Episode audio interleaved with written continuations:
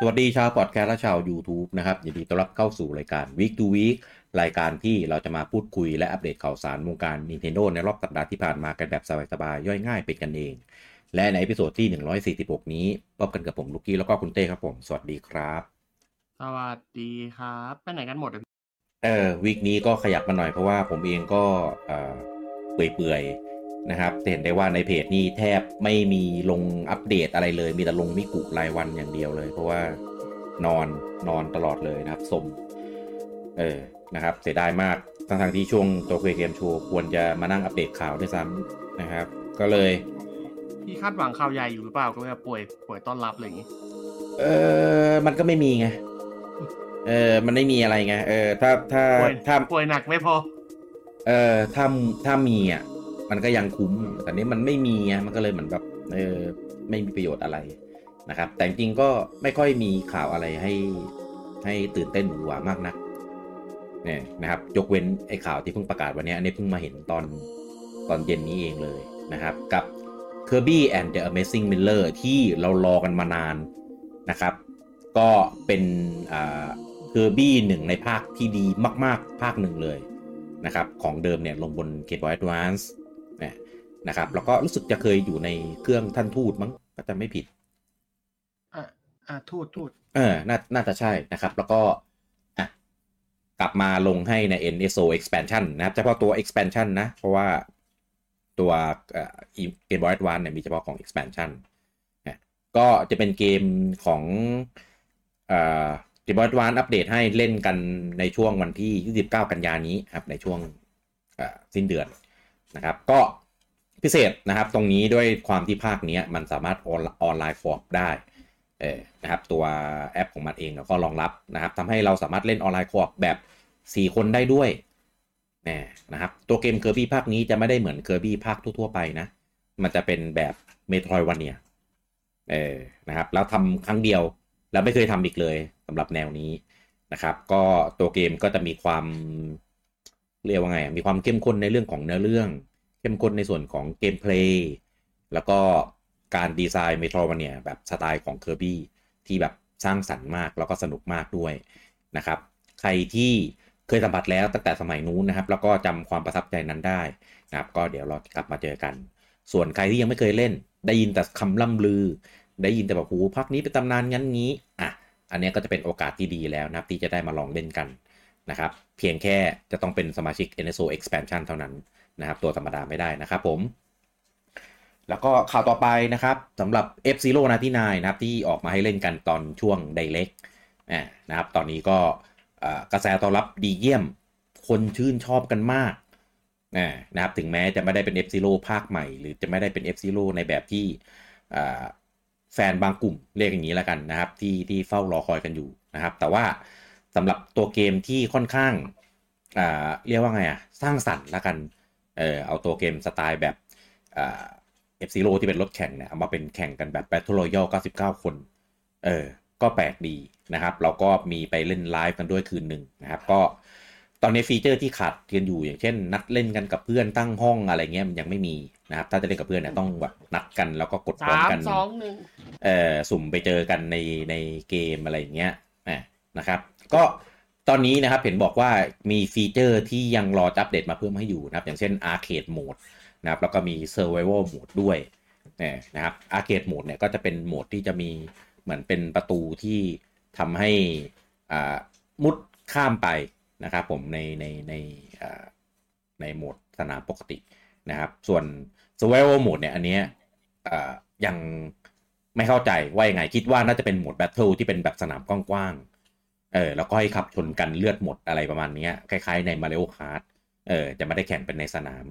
อ่านะครับ อันนี้ยังไม่รู้ว่าจะมาอัปเดตให้เล่นกันเมื่อไหร่นะครับ เพราะตอนนี้ตัวเกมหลักก็เพิ่งปล่อยกันไปได้อย่างไม่นานเออประมาณอาทิตย์กว่าๆเท่านั้นเองนะครับ ก็เกมนี้เล่นได้ฟรีนะครับสำหรับสมาชิก NSO ทุกคนเออนะครับไม่จำเป็นต้องเป็น ex- ไม่ต้องเป็น expansion นะครับเป็นตัวธรรมดาก็เข้าเล่นได้นะครับโหลดฟรีเล่นได้ฟรีเลยนะครับ ลองไปสัมผัสกันได้ นะครับอย่าลืมว่าเกมนี้นอกจากจะเป็นแบบ survival ที่แบบโอ้โหรถเต็มถนนแล้วนะการบังคับควบคุมรถจริง ๆ เรียกว่ายานดีกว่าเออมันจะไม่เหมือนเกมแข่งรถแบบเกมอื่นอ่ามันจะมีเรื่องของจังหวะในการเลี้ยว จังหวะในการควบคุม แล้วก็มีเรื่องของพลังงานอ่าที่ไปใช้เรื่องของการบูสต์แล้วก็ใช้ในการแบบ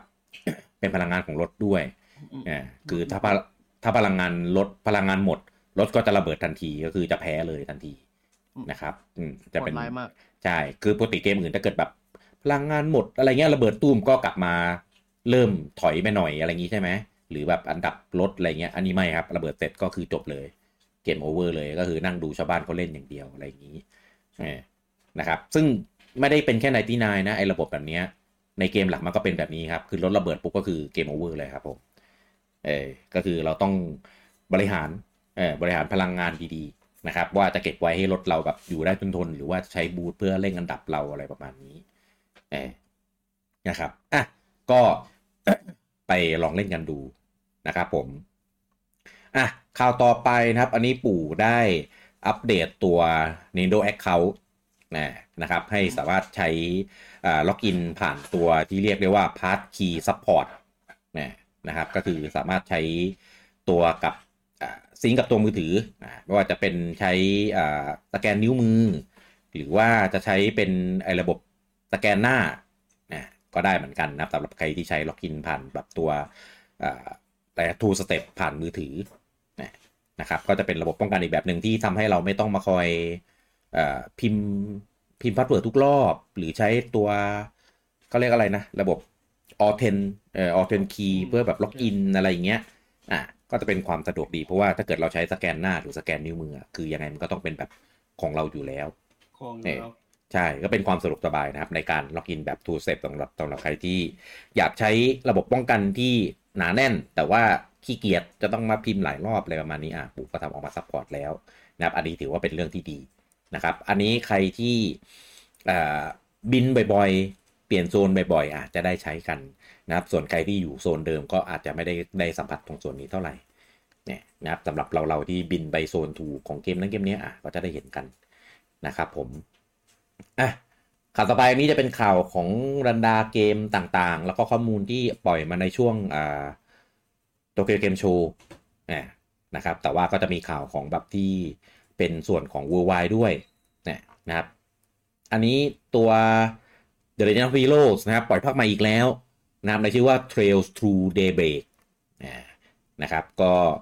เอ่อเป็นภาคใหม่นะครับผมแล้วก็มีกำหนดจะวางขายในช่วง summer ปี 2024 นะครับ อันนี้ก็มี Eng ด้วยนะครับ summer ปีหน้านะครับใครที่ติดตามตระกูลซีรีส์ของ The Legend of Heroes นะครับตระกูล Trails ต่างๆเนี่ยอะก็ไปติดตามกันได้เอาเองนะครับ อันนี้เยอะมากจนแบบ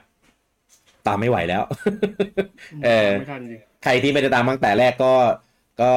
ใครคิดจะไปสัมผัสก็คิดดีๆนะครับ วางแผนดีๆ ดูไทม์ไลน์มันดีๆ แล้วกัน เออเล่นเล่นให้เป็นแบบเป็นซีรีส์ช่วงๆของมันนะจะได้แบบเราค่อยไปค่อยไปตามเก็บเอา เออนะครับผม อะข่าวต่อไปนะเป็นข่าวจากของทาง Capcom อ่าก็ตอนก่อนหน้านั้นมีการประกาศแล้วนะครับ ว่าจะทำตัว trilogy นะครับผมของ Ace Attorney นะครับใน 3 ภาคหลังนะครับ ในชื่อว่า Apollo Justice นะครับก็คือภาค 4 5 6 นั่นแหละว่าง่ายๆนะครับตอนนี้ประกาศวันขายแล้วนะครับผมก็จะมากันในช่วงวันที่ 25 มกราปีหน้าเนี่ยนะครับถ้าผมจะไม่ผิดนะช่วงช่วงปลายมกราเนี่ยคือเกมแบบเต็มไปหมดละตอนเนี้ยเออมีเกมนี้เขายัดเข้าไปให้แน่นอีกเกมหนึ่งเนี่ยนะครับก็ของสวิตเราก็มาลงด้วยเช่นเดิมเช่นเดิมนะครับแบบเดิมเลยนะครับ ก็เดี๋ยวรอเจอกันได้นะครับ แล้วก็อีกข่าวหนึ่งนะครับ อันนี้ก็เป็นการ ออกเว็บไซต์นะครับ เมื่อเฉลิมฉลองครบรอบ 20 ปีของซีรีส์ Monster Hunter นะนะครับผมก็ไม่ได้มีอะไรเพิ่มเติมมาก ไม่ได้มีรายละเอียดของเกม ไม่ได้มีการเปิดตัวเกมภาคใหม่อะไรเลยนะครับนอกจาก Monster Hunter Now ที่เปิดให้ได้เล่นกันแล้วประมาณจะช่วงอาทิตย์สองอาทิตย์ที่ผ่านมานะนะครับก็ก็มีเว็บไซต์มีคลิปเป็นเหมือนแบบค่อยๆ ไล่ตัว Hunter นะที่ใส่ชุดของตัวมอนแฟกชิป ของภาคนั้นๆเนี่ยค่อยๆไล่ๆมาจนถึงปัจจุบันแล้วก็เหมือนย้อนกลับไปที่จุดดั้งเดิมนะครับที่เป็นชุดดั้งเดิมอาวุธดั้งเดิมอะไรอย่างนี้อืมก็ตัวเกมเนี่ยจะครบรอบ 20 ปีในช่วงวันที่ 24 มีนาปีหน้านะครับ ก็ไม่แน่นะครับ ก่อนจะถึงช่วงนั้นอาจจะมีการเปิดตัวหรือไม่ก็อาจจะเปิดตัวช่วงนั้นก็ได้นะครับเพื่อเตรียมรอขาย ซึ่งจริง ๆ มันมีข่าวของภาค 6 เออนะครับที่ใช้ชื่อเป็นโค้ดเนมว่า Monster Hunter Paradise นะครับหลุดกลับมานานแล้วแต่ว่าในตอนนี้ก็ยังไม่มีข้อข้อมูลเพิ่มเติมอะไรนะครับเพราะว่าจริงๆ Sunbreak ก็เพิ่งจบตัวฟรีไตเติลอัปเดตไปนะครับเมื่อเมื่อไม่กี่เดือนที่ผ่านมานะครับ ก็แถมไปลงเครื่องอื่นครบด้วยลงทั้งนอกจากที่ลง PC ลง Switch ใช่ไหมก็มีไปลง PlayStation ไปลง Xbox อะไรอย่างนี้นะครับ ก็น่าจะเป็นรันอีเวนต์อยู่หนึ่งเนืองในช่วงนี้ นะครับ ก็ใครที่รอภาคใหม่อยู่นะครับ ก็เดี๋ยวรอช่วงไปเอ้ยช่วงต้นปีหน้าอีกทีหนึ่งนะครับ น่าจะมีการประกาศเปิดตัวแล้วนะครับ นอกจากมันจะไม่ลงสวิชของเราก็อาจจะแบบต้องไปตามข่าวของของค่ายเพื่อนบ้านเอาเนี่ยนะครับ แต่ก็ถ้าเป็นสวิชรุ่นปัจจุบันผมคิดว่าน่าจะไม่ลงเออแต่ถ้าเป็นรุ่นใหม่แล้ว อาจจะตามมาทีหลังก็ได้เนี่ยนะครับ ผมก็อยากให้มันมูฟออนไปซะเลย จะได้แบบไปแบบเต็มๆเลยแบบ ภาควูอะไรแบบนี้ไปอืมหมายถึงสไตล์อาร์ตนะ เพราะว่าหลังๆเขาคงใช้ i Engine นั่นแหละ คงไม่ใช้กลับไป MT Framework แล้วแหละเพราะว่าภาคภาควูมันยังเป็น MT Framework อยู่ไงเออเพราะว่าเขาทำมานานมากทำมาก่อนที่ตัว i Engine จะทำจะสร้างขึ้นมา เออก็เลยยังใช้ Engine เก่าอยู่นะครับก็รอเขาเปิดตัวกันอีกทีหนึ่งแล้วกันนะครับผม แต่ว่าน่าจะเอาแน่นะครับเพราะว่าตอนรอบครบรอบสิบปีมันก็มีภาค ภาคเจนใช่ไหมเออญี่ปุ่นใช้ชื่อว่าภาค cross ภาค X นั่นแหละ เออมันก็คือมันก็คือสิบนั่นแหละ อืมนะครับ ก็รอดูกันนะครับนะแล้วก็มีไปร่วมกันกับเพื่อนบ้านนะนะครับทำเป็นอนิเมะจริง ๆ เรียกว่าอนิเมะไม่ได้มันเป็น CG ที่ทำสไตล์เป็นอนิเมะนะครับก็คือเป็นอ่าโอนิมูชะนะครับแต่ว่าจะเป็นจะเป็นโอนิมูชะที่ทำเป็นสไตล์แบบคือคือถ้าเรา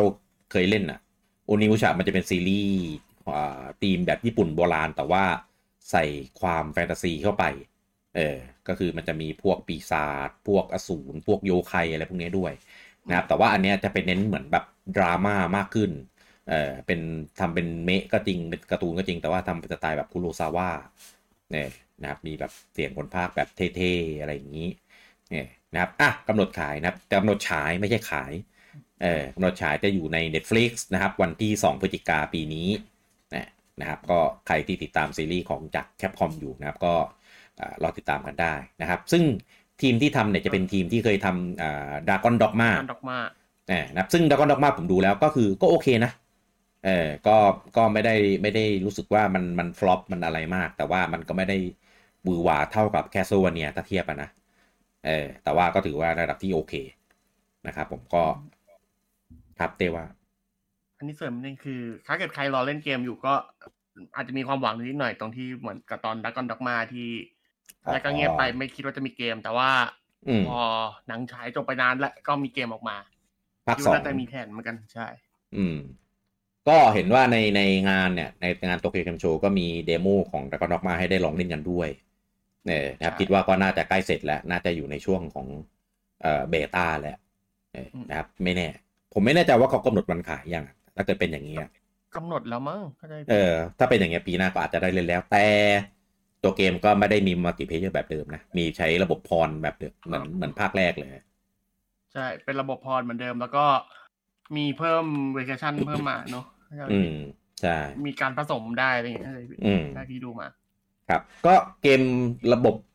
ตัว core มันเป็นอย่างนี้แหละ มันใช้ระบบ pawn ของเพื่อนมาใช้สู้เป็น AI ไปอะไรเงี้ยเออ กลัวมั้งกลัวทำเป็น multiplayer แล้วมันจะเบรกเกมเกินไปหรือเปล่า เออ ก็ตัวเกมก็จะมีความเป็น souls-like นิดๆเนี่ยนะมันจะผสมผสานกับหลายกันหลายแนว เออแต่ว่าจะมีเอา pawn เอาอะไรเงี้ยมาช่วยเราสู้ได้ ซึ่งยิ่งถ้าเพื่อนเก่งเราก็จะมีคนมาช่วยเยอะ แต่ว่า การจะเอาเพื่อนนี่เก่งมาได้ก็ต้องมีพอยต์มีอะไรแบบ ถึงนะเออมีเงินไปจ้างเอาไว้ง่ายใช่อ่ายังไม่กำหนดวันครับ เออแต่ว่าถ้ามีเล่นอย่างนี้คิดว่าน่าจะปีหน้าอาจจะได้เล่นกันแล้วแหละช่วงปลายปีอะไรอย่างนี้ คิดว่า ET น่าจะประกาศวัน ET มีเปล่าซัมเมอร์เปล่าช่วงช่วง ET ไง อ๋อโอเค ใช้ใช้เป็นช่วงเพราะไม่มีงาน ครับอะก็รอติดตามกันต่อไปส่วน Pragmata ที่ใครยังรออยู่นะครับ ไม่รู้เขาจะยังทำอยู่ไหมเนี่ยเพราะว่าเลื่อนมาสองรอบแล้ว เออยังไม่เห็น gameplay ยังไม่เห็นอะไรคืบหน้าเลย เออแล้วก็ Dogma มาทีหลังนี่ มี gameplay เล่นแล้ว ไม่อย่างน้อย Pragmata แล้วก็เห็นข้อมูลล่าสุดกว่าไอ้นี่นะ Deep Downอ๋อดังนั้นเขายกเลิกไปแล้วดิฟดาวอะ อืมไม่ได้เห็นแล้ว อันนั้นตั้งแต่ต้นเจนเพย์สี่อะ จนเพย์ห้ามากลางเจนแล้วเนี่ยยังไม่เห็นเลย เอออะแล้วก็ข่าวต่อไปนะอันนี้จากของทาง Square Enix นะครับ ก็ได้ออกมาให้สัมภาษณ์ว่าตัวเกมของ Dragon Quest 3 HD 2D นะครับที่ประกาศไปตอนซีรีส์ครบรอบ 35 ปีเมื่อเมื่อสองสามปีแล้วแหละว่าง่ายๆนะครับ แล้วก็หายไปเลย ไม่มีความคืบหน้าเลยจนกระทั่ง Dragon Quest 10 Offline เนี่ยที่ประกาศพร้อมกันเนี่ยออกมาก่อน จนออกเป็นเวอร์ชันเวอร์ชันอัปเดตมาแล้วเออออก patch มาแล้วนะครับ อันนี้ก็ยังไม่มีความคืบหน้านะครับ ก็ทางผู้พัฒนานะครับ ก็ให้สัมภาษณ์ว่าตัวเกมก็ยังเรียกว่าอะไรนะ อยู่ภายใต้การดำเนินงานที่เป็นไปอย่างราบรื่น นะครับ แต่ว่าก็ยังไม่มีอะไรที่จะออกมาให้อัปเดตกันเร็วๆนี้นะครับ รวมถึง Dragon Quest 12 ด้วยนะครับ ในชื่อภาคว่า Flames of Fate เนี่ยนะครับ อันนี้นอกจากโลโก้หนักเลย นอกจากโลโก้ก็ยังไม่มีอะไรให้เห็นเลยนะครับคงคงรองานของตัวเองในช่วงของกลางปีหน้าอะไรเงี้มั้งคงจะมีมาอัปเดตอะไรงี้หรือเปล่าไม่แน่ใจเหมือนกัน เออไม่ก็อาจจะอยู่ในช่วงของการเจรจาแบบเอ้ยจะไป exclusive เครื่องไหนดีนะอะไรเงี้ยหรือเปล่า อะก็แฟนๆ ใครที่อยากรอเล่นภาค 3 แบบ HD 2D ก็รอกันอีกหน่อยละกันนะครับ แล้วก็อันนี้ทางโทบี้ฟ็อกเนี่ยออกมาประกาศอัปเดตนะครับในส่วนของ Delta r u n นะนะครับในส่วนของ Chapter 3 นะครับ ว่าเดี๋ยวกำลังจะเตรียมปล่อยออกมานะครับ ให้ได้ตามไปเล่นกันในอีกไม่นานนี้นะครับ ซึ่ง Delta r u n ก็จะเป็นเหมือนเรียกว่าอะไรนะ เป็นเนื้อเรื่องต่อหลังจาก Undertale นะครับซึ่งอันเนี้ยมันออกมา1 chapter 1 chapter 2ไปแล้ว chapter 1เป็นเล่นฟรีครับผมส่วน chapter 2 chapter 3เนี่ยก็ต้องซื้อนะครับอะก็ใครตามในส่วนของซีรีส์ Undertale นะครับ ก็เดี๋ยวรอติดตามกันได้นะครับ รออัปเดตกับของทางโทบี้ฟ็อกเขาได้เลยครับเขาทำเพลงอยู่ไม่ค่อยว่าง เออเมื่อทำเพลงไม่ค่อยได้ไปทำเกมแล้ว อืมอะแล้วก็อันนี้เป็นตัวเกมสำหรับคอสายแนววางแผนนะครับแต่ว่าอันนี้จะเป็นวางแผนแบบ RTS นะ ทางเซกาเนี่ยก็อ่าได้ร่วมกับทาง f e r a l Interactive นะครับ ก็เอาอ่า Company of Hero จับมัดรวมเป็นซีรีส์ Collection นะครับ แล้วก็จะมาลงให้กับบน Switch นะครับ ชื่อว่า Collection ก็จริงแต่ว่ามัน Collection เฉพาะตัว Expansion นะ แล้วก็เป็นของแค่ภาคหนึ่งอย่างเดียว เออไม่ได้รวมทุกภาคนะก็จะมีอ่า ตัว expansion ของตัวภาคหนึ่งเนี่ยก็มัดรวมมาให้ได้เล่นกันครบเลยบน Switch นะครับ ก็ใช้ได้ทั้ง touch screen แล้วก็ใช้ได้ทั้งตัว controller ด้วยเนี่ยนะครับก็ใครที่ชอบเกมแนววางแผนของซีรีส์นี้นะครับ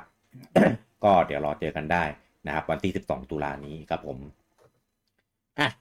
ต่อไปนะครับก็ประกาศนะครับในส่วนของ Lego Collection ใหม่นะครับ จากตระกูล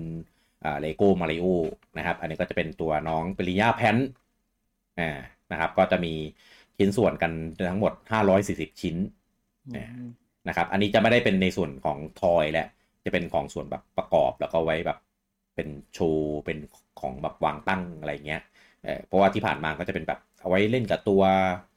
ตัวไอตัวมาริโอตัวเซต character อะ นะครับ อันนี้จะเป็นแบบเซตแบบตัวตั้งโชว์แบบเหมือนพวกคูป้าอะไรอย่างนี้เหมือนเหมือนไอตัวรูปทีวีเออน่าสนใจมากนะครับ ใครที่ตามเก็บซีรีส์ของ LEGO Mario อยู่นะครับ ก็รอเจอกันได้นะตัวตัวก็ไซส์ใช้ได้เลยนะ ก็จะมีความเดี๋ยวนะ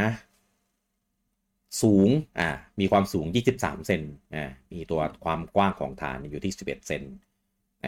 นะครับ ก็แล้วก็ความหนาอยู่ที่ 17 เซนนะครับ ก็ถือว่าใหญ่เลยแหละนี่นะครับก็ 20 กว่าเซนอะความสูงอะก็ถือว่าโอเคเลยนะครับ แล้วก็ตัวปากอะไรเงี้ยก็ขยับได้นะครับ ตัวใบใบของน้องปริญญาขยับได้ ตัวก้านอะไรเงี้ยก็จับเอียงเลยได้เออก็ถือว่ามีลูกเล่นหน่อยหนึ่งเหมือนกันนะนะครับ แล้วก็มีเหรียญเออเป็นเหรียญจากมาริโอเนี่ยเอาไว้หยอดได้ด้วย อืมอะอันนี้เดี๋ยวนะ ราคาเนี่ยอยู่ที่ 60 เหรียญนนะครับ ก็ตกราคาประมาณพันแปดพันเก้านะครับ ตีไปกลมๆว่าประมาณสองพันบวกลบสองพันนะครับ ก็ถือว่าไม่แพงนะครับ ถือว่าเป็นอยู่ในราคาที่โอเคเออรับได้นะครับเราเทียบกับไซส์กับอะไรก็ถือว่าโอเคนะครับน่าจะต่อสนุกนะครับ แล้วก็อย่างผู้อย่างผู้ใหญ่เราเราเนี่ยก็ถือว่ายังโอเค ไม่ได้แบบง่าย simple เป็นเด็กน้อยจนเกินไปนะครับ แล้วก็เด็กๆก็ยังพอต่อไหว นะครับ โดยที่แบบมีคนมาช่วยดูมีผู้ปกครองช่วยดูอะไรอย่างนี้นะครับ ก็เดี๋ยวเราเจอกันได้นะครับ ตัวนี้จะมีกำหนดวางขายวันที่ 6 พฤศจิกาปีนี้ครับผมเออถือว่าออกรัวๆเหมือนกันนะ ปีหนึ่งออกหลายหลายคอลเลคชันเหมือนกันนะสำหรับตัว LEGO Mario นะครับเออตอนนี้ก็อย่าเพิ่งอย่าเพิ่งรีบออก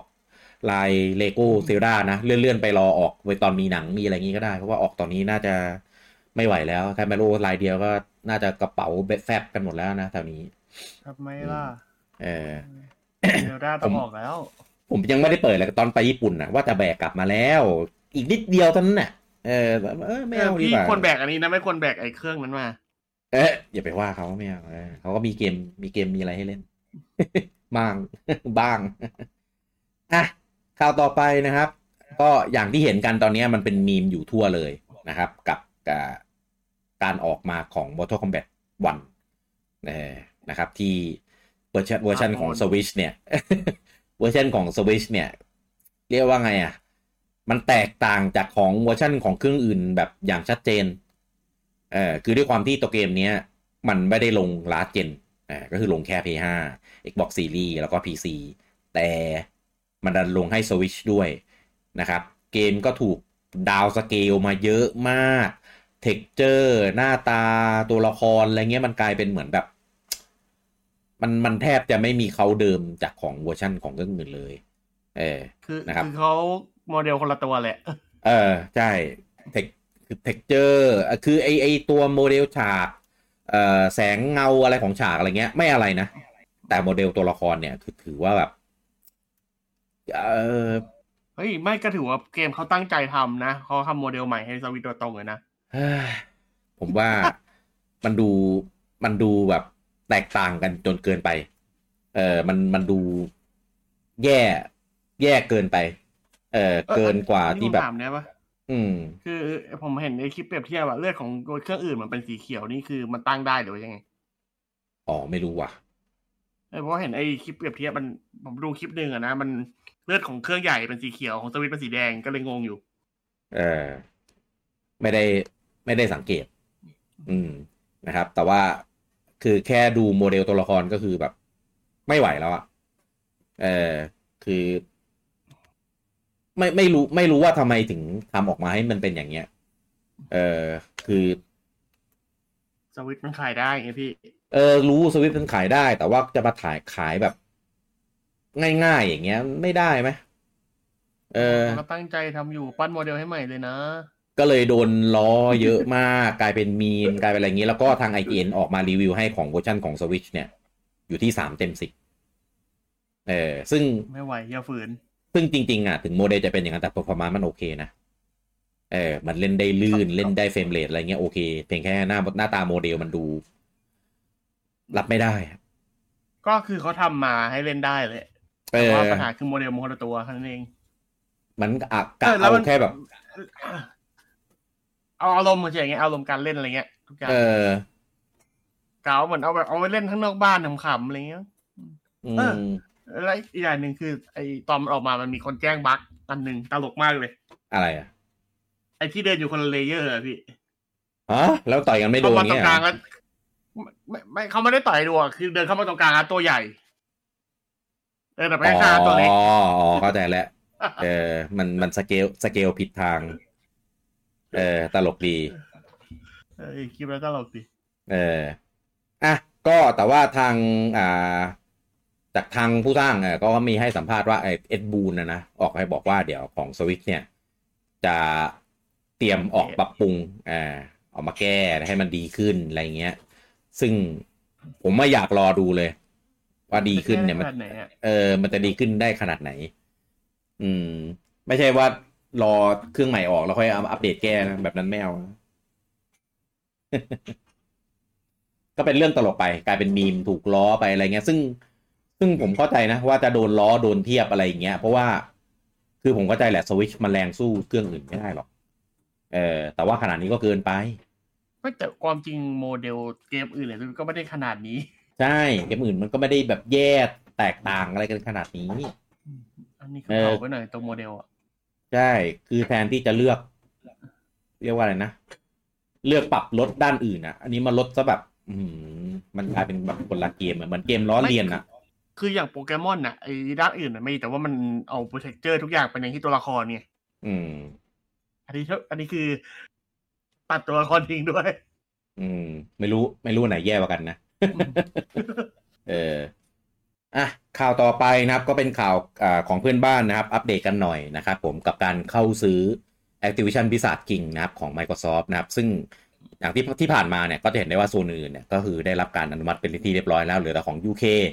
นะครับที่ทาง CMA นะครับหน่วยงานป้องกันการผูกขาดของทาง UK เนี่ยที่เรียกว่าอะไรนะ มีผลออกมาแล้วนะครับว่าไม่อนุมัติ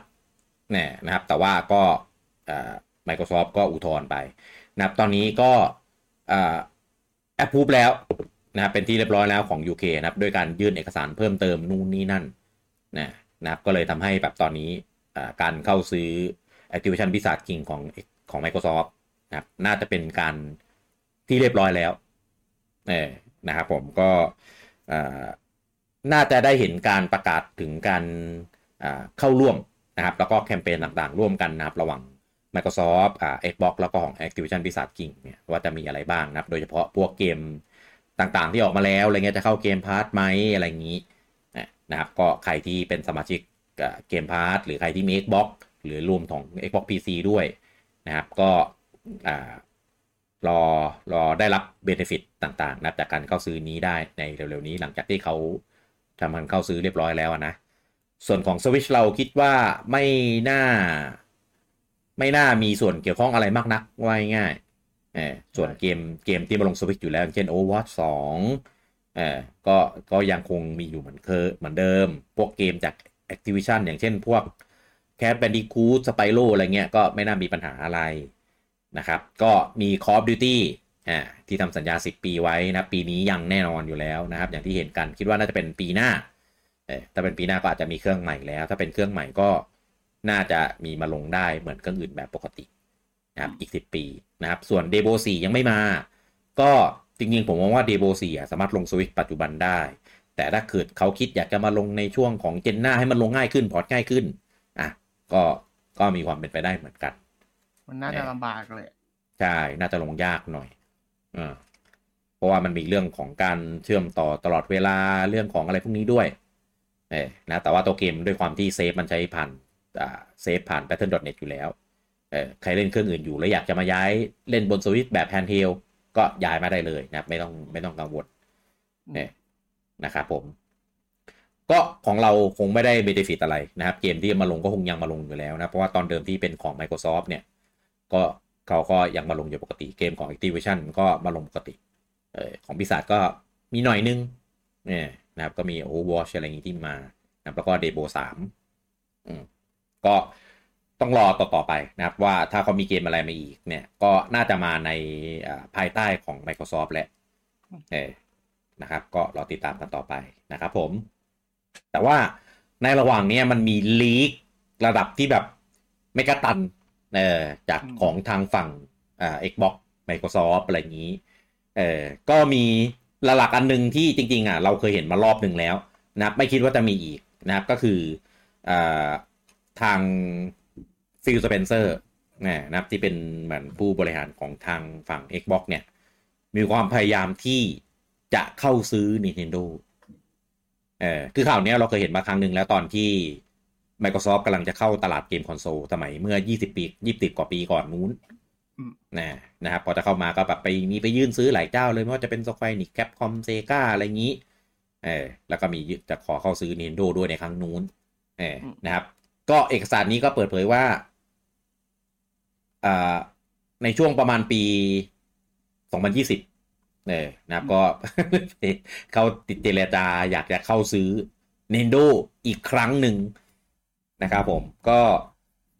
อย่างที่รู้กันแหละว่า มันไม่ได้จะซื้อกันง่ายแถมมูลค่าบริษัท Nintendo มูลค่า IP ของ Nintendo รวมถึงเรียกว่าอะไรนะไอ โครงสร้างบริษัทเอ่องานงานต่างๆ ที่ Nintendo ทำอยู่ตอนนี้บริษัทลูกอะไรพวกนี้เยอะ เออ มันมีมันมีเยอะมากเนี่ยไม่ได้จะไม่ได้จะซื้อกันง่ายๆนะครับ แต่ว่าก็อาจจะเป็นไปได้ว่า ก็ลองดู เออนะเพราะว่าถ้าเกิดซื้อได้จริงนี่คือแบบโหของโลกเลยนะจริงก็หวานนะเออของโลกเลยนะ แต่ว่ามันเป็นไปไม่ได้หรอก เออต่อให้เป็น Apple เข้าซื้อก็ไม่ได้เหมือนกัน อันอันนี้ผม อันนี้ที่ฝรั่งคนหนึ่งพูดไว้ เออมาขอซื้อสวิตในปีที่แต่พอขอซื้อเฮนโดในปีที่สวิตทำระเบิดแล้วคันนี้มันเป็นไปไม่ได้หรอกถ้าเป็นยุควียูยังพอเห็นอนาคตอยู่ว่ามีโอกาส แต่ว่าเป็นยุคสวิตนี่นะอะไรอย่างเงี้ยพูดประมาณนี้อยู่ ใช่ใช่แต่จริงต่อให้เป็นวียูอะ มันก็ไม่ได้อยู่ดีแหละ คือ ไม่คือถ้ายุควียูมันยังพอเข้าใจได้ง่ายกว่าว่า อ๋อเห็นโอกาสอะไรเงี้ยอะใช่มันมันไม่มีอะไรไม่มีอะไรแบกไงเพราะทีเดียมันมันฟลอปเลยถ้าเกิดช่วงปลายวียูอะอืม อืม ถ้าเกิดช่วงนั้นยังพอเห็นอนาคต ซึ่งแต่พอมายุควียูไอ้ยุคสวิตนี่ก็แบบ อืมสองพันยี่สิบอันนี้พอจริงออก อืมเขาคิดอะไรอยู่จะได้ใช่ก็คงแบบ ลองดูแหละ เพราะว่ามันถ้าเข้าซื้อตอนนั้นมันกำลังจะมี Xbox Series X Series S เนี่ยเออถ้าเกิดซื้อมาก็จะแบบได้ครอบคลุมตลาดในส่วนของแบบไฮบิก handheld ฝั่งญี่ปุ่นอะไรก็ว่าไป คิดว่าอยากน่าจะอยากได้ IP มาลงนี้มากกว่าไอ Game Pass Game Pass อืมเพราะถ้ามีเกมนินลง Game Pass ขายได้ อืม ก็โซนี่ก็ตายเลยครับ ถ้าถ้าซื้อได้นะ เออไม่ต้องมีใครไปแข่งกันแล้วล่ะ อืม แต่ว่ามันมันมันไม่ได้ครับ มันทำไม่ได้หรอกในแง่ของความเป็นจริงแล้วอะ่ะเออไม่มีไม่มีใครสามารถซื้อได้สำเร็จหรอก ยิ่งในณปัจจุบันด้วยไม่มีทาง เออมีมีมีใครทำได้ เออ นอกจากว่าเครื่องจวิตสองจะเป็น VU สองอะมีโอกาสอย่าพูดดิ เออ อย่าพูดดิ เพราะว่าตอนนี้โคตรคือคือโคตรกลัว มันไม่มั่นใจเว้ย เราไม่ได้มั่นใจในเนนโดนะ เราไม่มั่นใจในคนถือถือหางเสือมากกว่า เราเราไม่เคย เราไม่เคย เราไม่เคยเห็นเขาด้วยแหละ เออ แล้วคือเรายุคเปลี่ยนผ่าน เออแล้วแล้วที่ผ่านมาก็แบบทำอะไรแบบผีเข้าผีออกด้วยก็เลยแบบแม่งจะผีเข้าพอดีหรือเปล่าอะไรเงี้ยเขาอยากใกล้ชิดกับผู้เล่นมากขึ้นไงเออ ก็เราก็ไม่รู้ว่าเราเป็นผู้เล่นที่เขาอยากใกล้ชิดหรือเปล่า อืม เป็นข่าว เรียกว่าเป็นข่าวในหมวดหมู่ของข่าวตลกก็แล้วกันอันนี้ เออ แต่ว่ามันมาดันเป็นเอกสารลีกไงเออ มันก็เลยแบบ เป็นเรื่องที่แบบเขาซอฟเขาไปโดนอะไรมาทำไมมันลีกมาเต็มไปหมดเลย คือแบบทั้งจอยทั้งอะไรเต็มไปหมดเลย มันเป็นช่วงที่อ่า Microsoft เนี่ยเข้าก็เรียกอะไรนะ เสวนากับทางซีเมพอดี เออ แต่ว่าทางซีเมออกมาประกาศแล้วว่าไม่ได้หลุดจากเขาแน่นอน เออ ก็เลยไม่รู้ว่าเอกสารเนี่ยหลุดมาจากไหน เออ แต่ว่ามันหลุดมาเป็นช่วงเตรียมส่งให้ CMA แหละเพราะอันนี้ได้เป็นเอกสารส่งให้ CMA ใช่ไหม น่าจะใช่นะ ทั้งหมดเลย รวมถึงเรื่องของว่าจะมีคอนโซลเจนใหม่ออกเมื่อไหร่เลยครับ มีออกมีหมดเลย มีเรื่องของอ่า The Elder Scroll 6 จะไม่ลง p 5อะไรอย่างเงี้ย เออมีเรื่องของ Fallout Remart มมีเรื่องของอ่าอะไรวะ Red Dead Redemption 2 จะมีเวอร์ชัน Next Gen Optimize อะไรอย่างเงี้ย เออหลุดมาจากเอกสารชุดเดียวกันหมดเลย ก็ไม่รู้ว่าต้นทางมาจากไหน แต่ว่าที่หลุดมาเนี่ยมีมีเป็นไฟล์ PDF เป็นแบบหน้าอีเมลแคปมาแบบทั้งหมดเลย เออ ก็เลยแบบหืมนะน่ากลัวมากรู้ว่าหลุดจากใครโดนไล่ออกโดนแน่ๆมันไม่ใช่แค่ไล่ออกเต้ต้องติดคุกถ้าหลุดแบบนี้เพราะว่ามันเป็นเอกสารภายในระดับแบบรับสุดยอดอะอันนี้คือ ความแรงนี่คือสุดๆเลยเสียหายครับ บริษัทเสียหายเลยครับ มันไม่ได้แค่แบบรู้เรื่องอะไรแบบนี้แต่มันแบบเสียหายมากๆ เออ ก็ แต่เราเราเป็นเป็นฝั่ง user นะ เราก็ เออได้แต่พอหลุดมาเราก็ต้องมันเห็นมันก็อดอ่านไม่ได้อะเออก็ตามนั้นนะครับ ส่วนเรื่องเรื่องที่เกี่ยวกับเราก็มีเรื่องอันนี้แหละ เรื่องเข้าซื้อ Nintendo นี่แหละ ก็เป็นเรื่องที่เอ่อตลกดีนะครับ แต่ถ้าเกิดบอกว่าแบบเอ้ยไปซื้อไปกวาดซื้อหุ้นมาแล้วอะไรเงี้ยได้มาแบบสักยี่สิบสามสิบเปอร์เซ็นต์โอ้ยน่ากลัวแล้วนะเออก็อาจจะแบบเป็นเป็นชักใหญ่อยู่เบื้องหลังก็ได้ อันนี้อันนี้ปู่จะโดนครอบงำพักไหมครับ เออ ไม่แน่ครับ ถ้าทำได้ขนาดนั้นนะนะก็อาจจะโดนนะครับอะก็อันนี้เป็นข่าวจากของทาง Activision นะครับ ซึ่งจริงๆก็หลายรอบแล้วนะครับ อันนี้ทางอ่า Activision เนี่ยก็ได้ออกมาบอกว่าเขาได้มีเข้าไปพบปะพูดคุยนะครับ กับทางผู้บริหารของ Nintendo ในช่วงของเดือนธันวาเออนะครับ ที่ที่ผ่านมานะ บอกว่าตัว Switch 2เออเราเรียกแบบแบบนี้แล้วกันนะครับ ก็จะมีพลังในการแสดงผลศักยภาพเนี่ยใกล้เคียงกันกับ Xbox One กับ PS4 นะซึ่งซึ่งจริง ๆ อันเนี้ยก็ก็เขาออกมาพูดเออประใช่ประมาณนี้แหละเราจริง ๆ แล้วมันก็ควรจะเป็นแบบประมาณนั้นแหละ เพราะจริง ๆ ตอนนี้สวิชมันก็มีศักยภาพเกือบๆใกล้เคียงกันกับเจนนั้นแหละ เออเพียงแค่ยังไม่เท่า แล้วก็แต่ว่ามันก็มีเกมของ gen นั้นๆน่ะมา multiplatform ลงสวิชได้อยู่เออนะครับก็ถือว่า โอเค gen ต่อไปมันก็คงแบบใกล้เคียงแล้วล่ะ อันเนี้ยมีความเป็นไปได้เออใกล้เคียงความจริง แต่ไออันก่อนหน้านี้ที่บอกว่า โอ้ยมี run Final 7R มี run The Matrix ได้ลื่นอันเนี้ยรู้สึกแบบมันเอ้ยไฟนอล 7R เป็นไม่ได้เพราะมันเป็นของ PS4 ไงพี่ รู้แต่เขาเทียบกับ PS5 ไง เทียบของเวอร์ชัน PS5 ไง เออรันเรียวห้าของ PS5 นี่แบบฮะเอออันนั้นนะตอนแรกที่เราคุยกันเรายังคิดว่าเอ้ยมันเป็นของในซีรีส์เอสหรือเปล่าอะไรอย่างเงี้ยเออ ไม่ไม่ของ PS5 เออ PS5 เลยโหดไปอันนั้นอะก็รอดูอีกทีเอออันนั้นอะเกินเกินความคาดหมายไปหน่อย แต่เพย์สีบอกวันอันนี้ได้ก็ดีนะเออได้มันดีอยู่แล้ว แต่ว่ารู้สึกมันแบบเอ้ยมันเวอร์จังวะทำได้จริงเหรออะไรเงี้ย เฮ้ยไม่แต่พี่ Apple ล่าสุดเขา run ในนี้นะ run macOS ได้บนในนี้นะเออสี่รีเมคได้มี เดี๋ยวจะมี Assassin's Creed มีลาดมาลงด้วย อืม ก็คือตอนนี้คือฝั่งมือถือก็ run สามารถ run เกม console gen ปัจจุบันได้แบบ native แล้วอะไรเงี้ยใช่ ก็จะน่าจะน่าจะทำได้บ้างเลยด้วยความที่ตัว iPhone เนี่ยมันต่อกับตัวจอยแบบ external ได้แบบสมบูรณ์แบบแล้วด้วย เออก็ใช้เล่นเกมได้แบบได้ดีว่าง่าย แต่ร้อนแค่ไหน เล่นได้นานแค่ไหน อันนี้ไม่รู้นะ แต่เขาที่เขาเห็นมาโชว์ก็คือเอาตัว USB Type C เนี่ย ต่อภาพจาก iPhone ไปมิลเลอร์เข้าจอทีวี แล้วก็เล่น ก็สงสัยแค่ว่า จะพยายามขนาดนั้นทำไมวะแล้วก็ซื้อซื้อบนคอนโซลให้มันหรือบนเครื่อง อะไร PC PC ก็เขาอยากเล่นบนแอปเปิลไง อ๋ออ๋อโอเค โอเค เออแต่นี้เกมเกมอาจจะลง Mac ด้วยหรือเปล่า ลงมันลงแต่ในอ่าเพิ่งเพิ่งประกาศลง Mac ไปฮะอ๋อถ้าลง Mac ด้วยถ้าแบบนั้นก็สะดวกกว่าแหละ ไม่ไม่รู้เหมือนกันว่าประกาศว่าจะรันในแม็กกำลังทำให้ลงแม็กได้อยู่ไอไบโอซีอะไรในงานตัวเกมโชว์มีประกาศอยู่โอเค อ่าก็ถือเป็นทางเลือกของผู้บริโภคและการเรียกอย่างนี้ เออ นะครับ ก็มามาเข้าคอมแบทลงสวิตก็มาทางเลือกผู้บริโภคเหมือนกันนะพี่ เลือกไม่ต้องให้เลือกหรอกเอออย่ามาให้เลือกเลย ไม่ต้องมาก็ได้แบบนั้นแบบเนี่ยทำไมสองมาตรฐานอะ ใช่ใช่แล้วผมสองมาตรฐานผมยอมรับเป็นเรื่องนี้อันนั้นเขาอันนั้นเขารันดีกว่าอะเออใช่อะข่าวต่อไปนะอันนี้ก็เป็นอาจจะเป็นข่าวที่อ่าไกลตัวนิดนึงนะแต่ว่าก็มาพูดถึงกันเผื่อใครอยู่แถวนั้น หรือว่าใครจะไปเที่ยวพอดีหรือเปล่านะ เอออะก็มีเซียเตอร์อควาเรียมนะครับที่อยู่รัฐวอชิงตันนะนะครับผมก็มีการร่วมกันโคลาโบกับทาง Animal Crossing นะนะครับก็จะมีเอาตัวละครจากใน Animal Crossing New Horizon เนี่ยเอาไปเป็น prop อ่าเป็นเป็นเขาเรียกว่านะอ่า ไปทำ theme aquarium อยู่ในในในอคอเรียมของทางซีแอตเทิลนะครับก็จะมีพวกตัวนาคทะเลตัวน้องแมวน้ำตัวน้องหมึกยักษ์อะไรเงี้ย อ่ามีไปปรากฏอยู่ในนั้นด้วย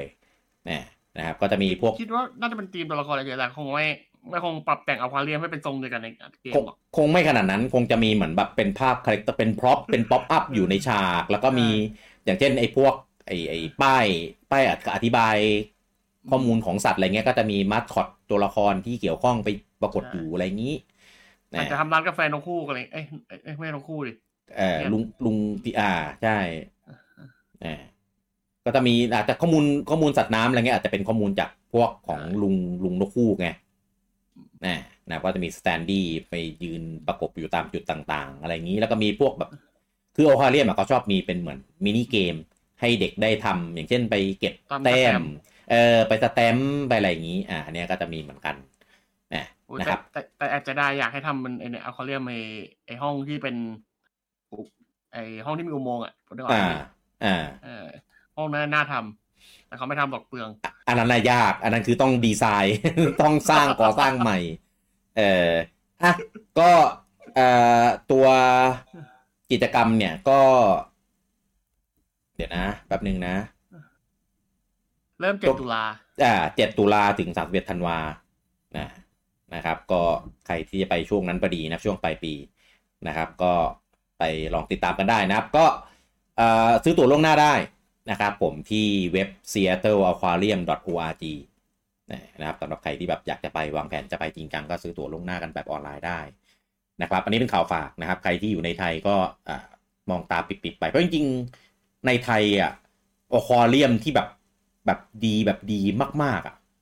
ผมมองว่ายังยังไม่ค่อยมี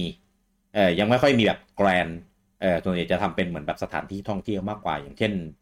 ในอ่าที่ที่ชั้นใต้ดินพารากอนอะไรอย่างนี้เออหรือจริง ๆ ของอันนี้ผมไม่ได้อวยนะ แต่ว่าที่จังหวัดผมของระยองอาจจะมีแบบระยองอควาเรียมอะไรเงี้ยก็มีเหมือนกัน เออเกินเดิน ผมไม่เคยไปอควาเรียมเลยเออมันต้องเป็นคนที่ชื่นชอบสัตว์น้ำจริง ๆอะถึงจะดูแล้วสนุกเออแล้วก็จะต้องมีสัตว์ที่เป็น signature ของแต่ละสถานที่เออเพราะอย่างที่ผมไปที่ไปญี่ปุ่นที่ผ่านมาเนี่ยก็มีไปเข้าอควาเรียมของที่ที่ที่นู่นเหมือนกัน เออก็จะมีสัตว์ที่เป็นอ่าก็เลยนะ เป็น signature ของเขาอะไรเงี้ยมีน้อง manta ray มีน้องแบบฉลามวาฬอะไรอย่างเงี้ยเออนะครับก็จะมีมันก็เลนแค่บิ๊กแมนมาฮะเออใช่ อันนั้น อันนั้นไม่ใช่ manta ray นะมันปลากระเบน กระเบนกระเบนอะไรวะกระเบนเซียวประจันอะไรสักอย่างที่มันมีชื่อเรียกอะผมจำชื่อไม่ได้ เออมันตะเลมันต้องมีมีเหมือนแบบมีเขาเขาหน่อย เออลุงบิ๊กแมนไม่มีอะ อะข่าวต่อไปนะอันนี้ก็เป็นดราม่าที่เกิดขึ้นในช่วงสัปดาห์ที่ผ่านมาเหมือนกันกับเรื่องของ Unity นะครับ ซึ่งตอนนี้ต้องบอกว่านัวมากแล้วก็ยังไม่รู้เลยว่าสุดท้ายแล้ว จะออกมายังไง คือแรกสุดเลยเนี่ย เขาออกมาบอกว่าจะมีการเก็บเงินเป็นค่าฟรีเขาบอกงี้เออจะมีการปรับปรับเงื่อนไขในการใช้ Engine เออของ Unity ใหม่นะครับสำหรับผู้พัฒนาทุกเจ้า นะครับ ที่ทำเกมด้วย Engine ของ Unity ถ้าตัวเกมที่ทำด้วย Engine นี้นะครับมีการโหลดนะครับไปใช้งานไม่ว่าจะเป็นตัวเดโมเป็นตัวฟรีทริอัลเป็นอะไรก็แล้วแต่ที่โหลดตัวเกมนั้นไปใช้แล้วคนเล่นสามารถเล่นได้ จะมีการเก็บค่าบริการนี้ เอ่อต่อให้ลบแ้วโหลดใหม่ ก็จะนับจากยอดโหลด เอ่อนับจากทุกครั้งที่โหลด เออนะครับ ก็จะมีการเก็บค่าบริการเพิ่มโอ้โหลุกเป็นไฟเลยครับ คือผู้คือผู้พัฒนาแต่ละเจ้าบางเจ้าก็เป็นแบบเจ้าอินดี้เจ้าเล็ก ๆ อะไรเงี้ยก็ไม่ได้แบบมีเงินทุนอะไรมาก อะก็มาแบบคือถ้าถ้ามันไปลง Game Pass อะอ่าใช่ถูกต้อง คือทุกคนก็โอดโอยไงเพราะว่าอย่าง demo อย่างเงี้ย ผู้พัฒนาไม่ได้ตังค์ไงเออแถมลบโหลดใหม่ก็ต้องเสียตังค์เพิ่มด้วยอะไรเงี้ยสำหรับคนที่แบบอาจสมมติซื้อก็จริง ซื้อเป็นดิจิตอลอย่างเงี้ยแล้วเล่นเล่นแล้วก็อ้าวเล่นไม่จบเมมเต็มลบทิ้งกลับมาโหลดใหม่ ผู้พัฒนาได้ตังค์ครั้งเดียว แต่ว่าต้องจ่ายตังค์เพิ่มขึ้นอะไรเงี้ย มันก็ไม่แฟร์โอ้ยก็มีการแบบตีข่าวมีการแบบโหลุกคือขึ้นมาแบบเฮ้ยว่าอะไรยังไงกันแน่นะเออเห็นว่าถ้าไป Godot กันก็มีอัปเดตมาอีกครั้งหนึ่งนะครับ บอกว่า เอ้ย ค่าพวกนี้จะไม่ได้เก็บตรงจากผู้พัฒนา แต่จะมาเก็บจาก publisher ซึ่งถ้า demo ของเกมพวกนี้ ไปอยู่ใน publisher ของเจ้าไหนอย่างเช่นใน Xbox ใน PlayStation ใน Nintendo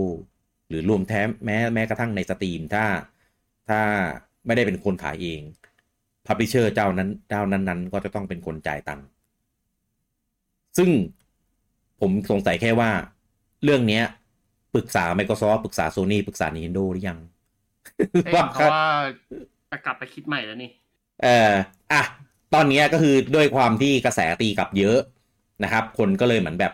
ไม่โอเค ไม่โอเคมากๆ ทางยูตี้ก็เลยบอกว่าอะจะเก็บเรื่องนี้เอาไปทำใหม่เออเอาเอาไปปรับปรุงใหม่ให้มันออกมาเป็นธรรมมากขึ้นกับทั้งของตัวเองแล้วก็กับของถังของทั้งผู้พัฒนาด้วยเออนะครับ แต่ที่แน่ๆคือตอนนี้ผู้พัฒนาแต่ละเจ้าที่ใช้ Unity คือแบบไม่โอเคมากๆ ประเด็นคือ Pokémon Company เคยใช้ Unity ในการพัฒนาเกมด้วยหนึ่งครั้ง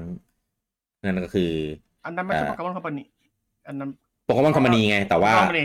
อ่าแต่ว่าไม่ใช่เกมฟรีอ่า แต่ว่าผู้พัฒนาไม่ใช่เกมฟรีนะครับนั่นคืออ่า Pokémon Brilliant Diamond Shining Pearl เออแล้วคิดดูยอดขายขนาดนั้นอะมาเก็บตังค์แบบเราเราไม่ไม่ได้ตกลงกันได้เก็บตังค์เก็บตังค์ไม่ไม่ผิดหรอก แต่ว่า มันควรคุยเป็นจาขนาดก่อนคือข้อตกลงอะ คุณมาเปลี่ยนทีหลังไงเออมันไม่ได้ข้อตกลงที่คุยกันไว้ตั้งแต่แรก เออก็เลยไม่รู้ว่าสุดท้ายแล้ว เนี่ย ตอนเนี้ยมันจะออกมาเป็นยังไงแน่นะครับ ก็มีคนออกมาแฉบอกว่าผู้บริหารของ Unity ตอนนี้เคยอยู่ใน EA มาก่อน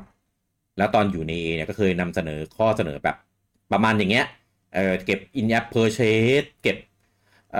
ค่าบริการแบบโหดๆอะไรเงี้ยเออโดยที่แบบไม่แคร์ไม่สนผู้ใช้งานไม่สนแบบผู้พัฒนาหรือว่า IP เกมอะไรคือแบบคิดแต่ว่าที่เดาตังค์เนี่ยนะครับ ก็ไม่รู้ว่าสุดท้ายแล้วดราม่านี้จะไปจบลงที่ตรงไหนนะ ถ้า ถ้ามันเริ่มต้นด้วยที่ความโลภแบบเนี้ยว่าน่าจะ น่าจะไม่สนุกแน่นะครับทำให้ผู้พัฒนาตอนนี้ที่ทำเกมอยู่ด้วย Engine Unity แต่ว่าเกมยังไม่ออกอะ ก็หนาวหนาวร้อนๆเหมือนกันจะถอยกลับดีไหม หรือว่าจะรอดูยังไง เกมก็ไม่กล้าจะออกเออเพราะว่าเกมอินดี้อะเยอะมากที่ใช้ Engine ของ Unity เพราะว่ามันเป็น Engine ที่ทำได้ทั้งภาพแบบ 2D แบบพิกเซลแบบ 3D Polygon ก็ทำได้เหมือนกัน เออ มันก็แสดงผลได้สวยมาก มันไม่ไม่แพ้ตัว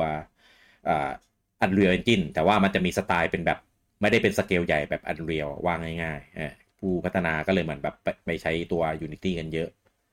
เกมมือถืออะหลายเกมส่วนใหญ่ก็จะใช้ Unity กันกันสมากนะครับ ก็ถ้าเป็นอย่างนั้นจริงสุดท้ายแล้วออกออกเงื่อนไขมาแบบนี้จริงอะคิดว่าน่าจะพังกันไปครึ่งวงการอะเออเพราะคนน่าจะแบบไม่สามารถแบบไปจ่ายให้ไม่ให้ไหวอะ ประเด็นคือก่อนที่จะปล่อยปล่อยไอ้นี่มาเงื่อนไขนี้มา ไม่ไม่มีคุยกันในบริษัทก่อนเลยว่าแบบมันแฟร์ไหมสำหรับทุกคนมันออกได้จริงไหมอะไรอย่างเงี้ยเออก็ผมเห็นครั้งแรกก็เลยแบบกี่เข้าอะ ถึงได้คิดจะออกแบบเงื่อนไขกฎกติกาอะไรแบบนี้ออกมา เออ ก็รู้สึกแบบบ้าบิน อืม ก็มาเราติดตามความคืบหน้าต่อไปนะว่าเขาจะมีฟีดแบ็กยังไงนะครับ กับทางอ่า Unity ครับผมอะข่าวต่อไปนะอันนี้เป็นข่าวจากของทางโตเกียวเกมโชว์อะนะครับ ก็แน่นอนนะครับว่าเวลามีโตเกียวเกมโชว์เนี่ยก็จะมีงานที่ชื่อว่า Japan Game Awards นะแทรกอยู่ภายในงานด้วยนะครับ ซึ่งงานเนี้ยจะไม่เหมือนงานของงานอวอร์ดทั่วไป เออนะครับ เวลาเขาแจกเนี่ย เขาจะยึดจากเกมที่นับเฉพาะในปีงบประมาณก่อนหน้าที่ผ่านมาเท่านั้น เออว่าง่ายจะไปนิดเกมอวอร์ด2023 เนี่ย ก็จะแจกให้กับเกมที่ออกไม่เกินวันที่ 31 มีนาปี 2023 เออแล้วก็ย้อนไปจนถึง 1 เมษาปี 2022 เออนะครับทำให้เกมออกหลังจากนั้นนะก็จะไม่ได้อยู่ในลิสต์นะครับอะเกมที่ได้รางวัลใหญ่สุดนะครับ ก็คือ Grand Award เนี่ยก็คือ Monster Hunter Rise Sunbreak นะครับอันนี้ออกยังออกอยู่ในเวลานะครับแล้วก็จะมี Best Sale Award นะครับก็คือ Pokemon Scarlet Violet เออซึ่งมันขายดีขายดีจริงแหละ ต้องยอมรับมันเออนะครับแล้วก็มีเกมดีไซเนอร์อวอร์ดนะครับก็จะได้เป็นผู้พัฒนานะครับจากทาง RPG Time The Legend of Light นะครับแล้วก็จะมีรางวัลอื่นอย่างเช่นพวก Award of Excellence มีอ่า Minister of Economy อะไรประมาณนี้ นะครับ อันนั้นเป็นมีมี detail ลงลึกอะเราไม่ต้องพูดถึงกันละกันครับ เราพูดถึงรางวัลใหญ่ว่าเป็น Monster Hunter Rise Sunday ก็และกันเนี่ยนะครับไปดีเห็นมีคนบ่นว่าแบบ เอ้ยทำไมไม่เห็นมี Zelda เลยนะ Tears of the Kingdom เนี่ยเพราะว่ามันออกเดือนพฤษภาเออมันหลุดช่วงในในช่วงของที่เขาให้รางวัลมาแล้วเนี่ยนะครับผมก็ตัวใหญ่ก็จะเป็นเกมที่แบบทำอ่าทำสีสันสร้างสีสันมีบทบาทในตลาดของญี่ปุ่น นะครับก็จะค่อนข้างสโคบหน่อยนะครับจะไม่เหมือนพวกอวอร์ดอย่างเช่นของ d i c e หรือของ j f อะไรอย่างนี้อ่าจะเป็นคนละสไตล์กันครับผมอะต่อไปนะเป็นในส่วนของยอดขายนะครับเริ่มก่อนที่ฝั่ง UK เช่นเคยนะครับ อันดับหนึ่งสัปดาห์นี้นะครับเป็น Hogwarts Legacy อ่านะครับขึ้นมาจากอันดับที่ 2 ในสัปดาห์ที่แล้วนะครับอันดับที่2นะเป็นเกมใหม่เข้าชาร์ตในสัปดาห์นี้ครับ The The Clue Motor Face นะครับจากทาง Ubisoft นะครับก็คือเป็นภาคใหม่ของอ่า The Clue อ่านะครับที่ไปทำเป็นแนวขับรถแบบสมจริงครับอันดับที่ 3 นะครับ เป็น Mario Kart 8 Deluxe นะครับคงที่จากสัปดาห์ที่แล้ว อันดับที่ 4 นะครับเป็น Zelda Tears of the Kingdom นะครับขึ้นมาจากอันดับที่ 6 อันดับที่ 5 นะครับเป็น Grand Theft Auto 5นะครับขึ้นมาจากที่ 8 อันดับที่ 6 เป็น Star Wars อ่า Lego Star Wars The Skywalker Saga ตกมาจากที่ 4 อันดับที่ 7 นะครับ Minecraft Nintendo Switch นะครับขึ้นมาจากที่ 10 อันดับที่ 8 Starfield นะครับตกมาจากที่ 1 นะครับหลังจากที่ขึ้นไป 1 สัปดาห์นะครับอันดับที่ 9 นะครับ Fay Farm นะครับคงที่จากสัปดาห์ที่แล้วนับก็ถือว่าขายดีมากในตลาดฝั่งนี้ด้วยนับกับเกมปลูกผักทำฟาร์ม แล้วก็ไปลุยดันในโลกของแฟรี่นะครับแล้วก็อันดับที่ 10 นะครับ Red Dead Redemption 2 นะครับ ขึ้นมาจากที่ 14 นะครับอะต่อไปเป็นของฝั่ง ญี่ปุ่นนะครับอันดับที่ 1 อันดับหนึ่งนะครับก็ยังคงเป็น p i ก m ิน 4 อยู่เช่นเคยนะครับสัปดาห์นี้ได้อีก 23,489 ชุดนะครับยอดรวมอยู่ที่ 84,100 เอ้ย 841,335 ชุดนะครับผมอันดับที่ 2นะเป็นเกมใหม่เข้าชาร์ตในสัปดาห์นี้นะครับกับ Super b o m b m a n R2 อ่าสัปดาห์แรกทำไปได้อยู่ที่ 11,588 ชุดนะครับผมก็ขายได้เพียง 20-40%เท่านั้นเองนะครับถือว่าขายไม่ดีมาก นะครับด้วยความที่อาจจะแบบเกมมันดูไม่ได้แบบฉีกต่างไปจากเดิมมากด้วยอะไรเงี้ยเหมือนแบบเป็นภาคเดิมที่เอามาเพิ่มเพิ่มคอนเทนต์อะไรอย่างนี้นะครับก็ตามสภาพนะครับผมอันดับที่ 3 นะครับ เป็น Pokémon Scarlet and Violet นะครับอะก็กลับมาขายดี เพราะว่ามีตัวอ่า DLC แปนชั่นออกมานะครับ ก็สัปดาห์นี้ได้อีก 9,319 ชุดนะครับ ยอดรวมอยู่ที่อ่า5.12 ล้านนะครับ อันดับที่ 4 นะ เป็นเมลคาร์ด8 Deluxe นะครับ สัปดาห์นี้ได้อีก 8,844 ชุด ยอดรวมอยู่ที่ 5.48 ล้าน อันดับที่ 5 นะครับ เกมใหม่เข้าชาร์ตในสัปดาห์นี้เนี่ยเป็นเกมที่ผมอยากจะอวยเป็นพิเศษเลยนะครับผมกับบาเทนไกโทส1 2 HD Remaster เนี่ยนะครับก็คือจะมีภาคอ่า Eternal Wing นะครับ แล้วก็ภาค The Lost Ocean นะแล้วก็มีภาคอ่า Origin ด้วยนะครับโทษโทษเอ Eternal Wing and The Lost Ocean เป็นชื่อภาคนะเออส่วน Origin จะเป็นอีกภาคหนึ่งนะครับ เนี่ยก็เป็นเกมที่ทำโดยทีม Monolith นะครับคนที่ทำเซโนเบลดนั่นแหละ แต่ว่าเกมนี้ทำโดยตอนที่ยังอยู่กับทางแนมโคในตอนนู้นนะครับ แล้วก็ลงให้ exclusive เป็น GameCube นะครับ ล่าสุดนี่ก็จะเพิ่งมา remaster ลงให้กับบนสวิชกันนะครับผมก็เป็นเกมที่ดีมากๆนะครับ แล้วก็มีการปรับเรื่องของกราฟิก quality of life แล้วก็คุณภาพของเสียงเพลง นะครับแล้วก็มีเรื่องของตัวช่วยให้เล่นได้ง่ายขึ้นเล่นได้สะดวกขึ้นนะครับตามยุคสมัยนะเวลาเกมเก่าๆมาก็จะแบบเรียกว่าไงเรียกก็เป็นโกงแล้วกันอะเช่น XP ขึ้นเยอะเงินขึ้นเยอะเดินไม่เจอ random encounter อะไรประมาณนี้อ่าก็สำหรับคนที่แบบอาจจะอยากเล่นเพื่อเอาเนื้อเรื่องอย่างเดียว ไม่ได้ไม่ได้จะแบบอยากจะไปสู้ challenge อะไรอย่างนี้อ่านะครับแต่ว่าถ้าเกิดเกิดใครไม่เคยเล่นเลยนะครับอยากให้เล่นแบบปกติธรรมดาไปก่อนนะเพราะเกมก็ไม่ได้ยากอะไรขนาดนั้น เนี่ยนะไม่ต้องไม่ต้อง grinding อะไรเยอะด้วยนะครับ แล้วก็เนื้อเรื่องเนื้อเรื่องอะไรเงี้ยก็ดีนะครับภาคภาคแรกนะครับ Eternal Wings and the Lost Ocean อะสนุกมากนะครับ ส่วนส่วนภาค Origins ก็ drop ลงมาพอสมควรเนี่ยนะครับผมอย่างน้อยๆก็อยากให้เล่นภาคแรกภาคหนึ่งเนี่ยนะครับ ก็สัปดาห์แรกทำไปได้อยู่เพียงแค่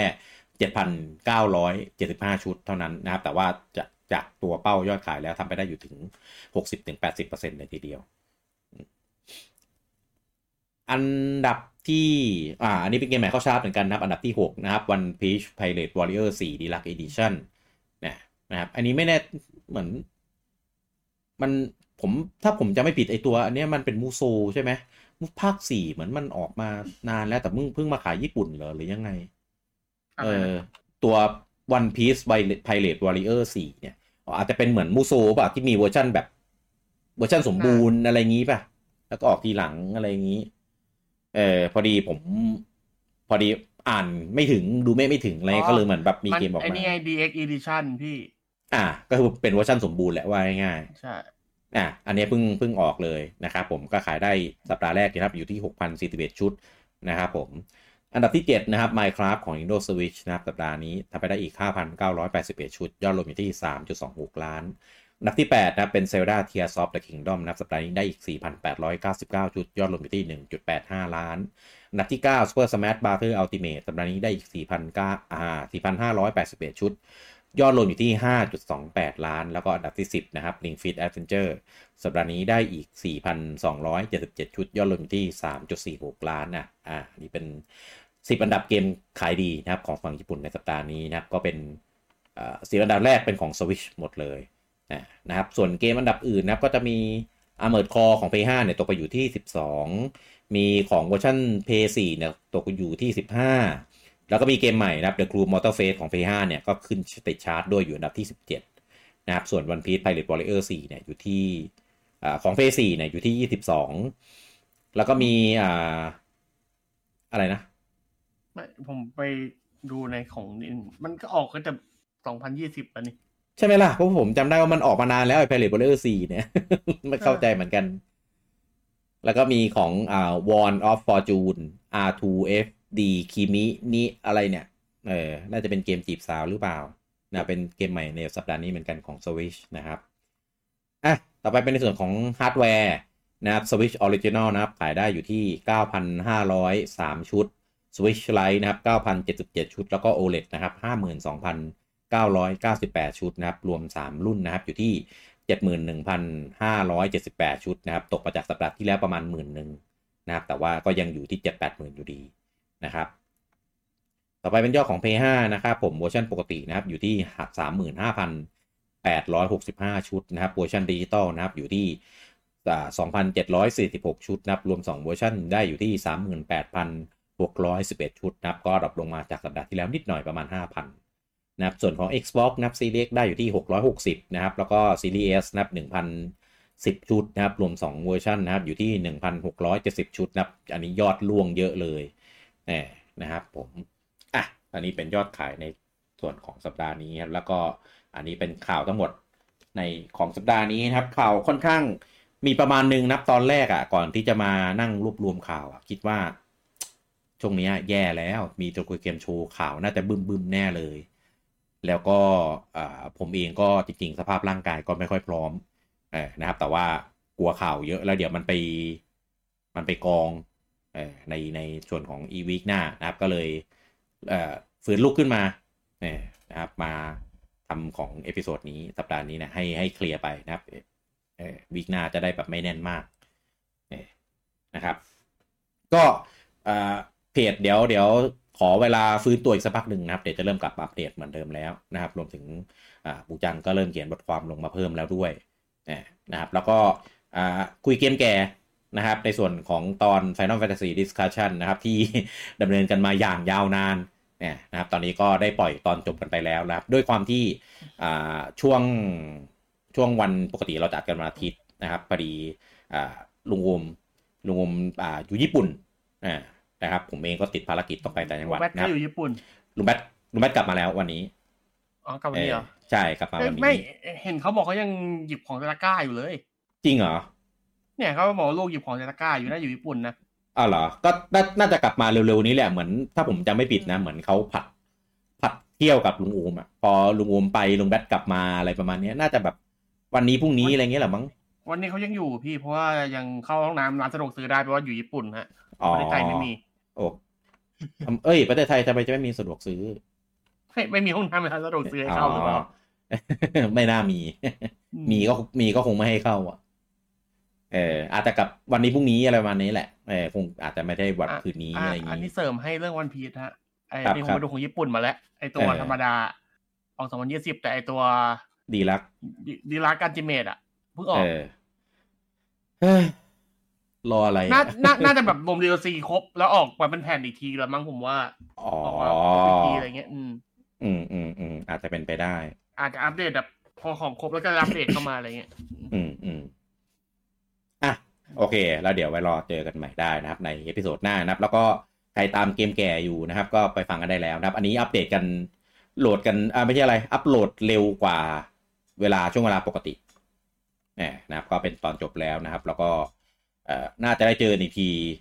สัปดาห์หน้ามันยังไม่รู้ว่ายังไงด้วยเนี่ยเพราะว่าติดภารกิจกันรัวๆเลยนะครับ ก็ก็อะอะอีกอย่างหนึ่งคือบูจังลาสองอาทิตย์อาทิตย์นี้อาทิตย์หน้าบูจังจะไม่อยู่ ก็คือปิตี้บูจัง ใช่ เออนะครับ ถ้าเกิดเกณฑ์รายการไหนดีเลยโพสต์ข่าวไม่มีอะไรเงี้ย ก็ปิตี้บูจังคนเดียวเลยนะครับไปเบลมกันได้นะครับผมอันนี้ไม่ต้องไม่ต้องห่วงว่าบูจังจะว่าว่าพวกผมว่ามีบูจังนะบูจังไม่ฟังอยู่แล้วเพราะว่ายังไม่รู้ครับเพราะว่า เออ อะโอเค เรากลับไปเจอกันได้ใหม่นะครับ กับ week to week ใน e อพิโซดหน้าสำหรับ e อพิโซดนี้ผมลูกกี้แล้วก็คุณเต้ต้องขอลาทุกท่านไปก่อนครับผม สวัสดีครับ สวัสดีครับ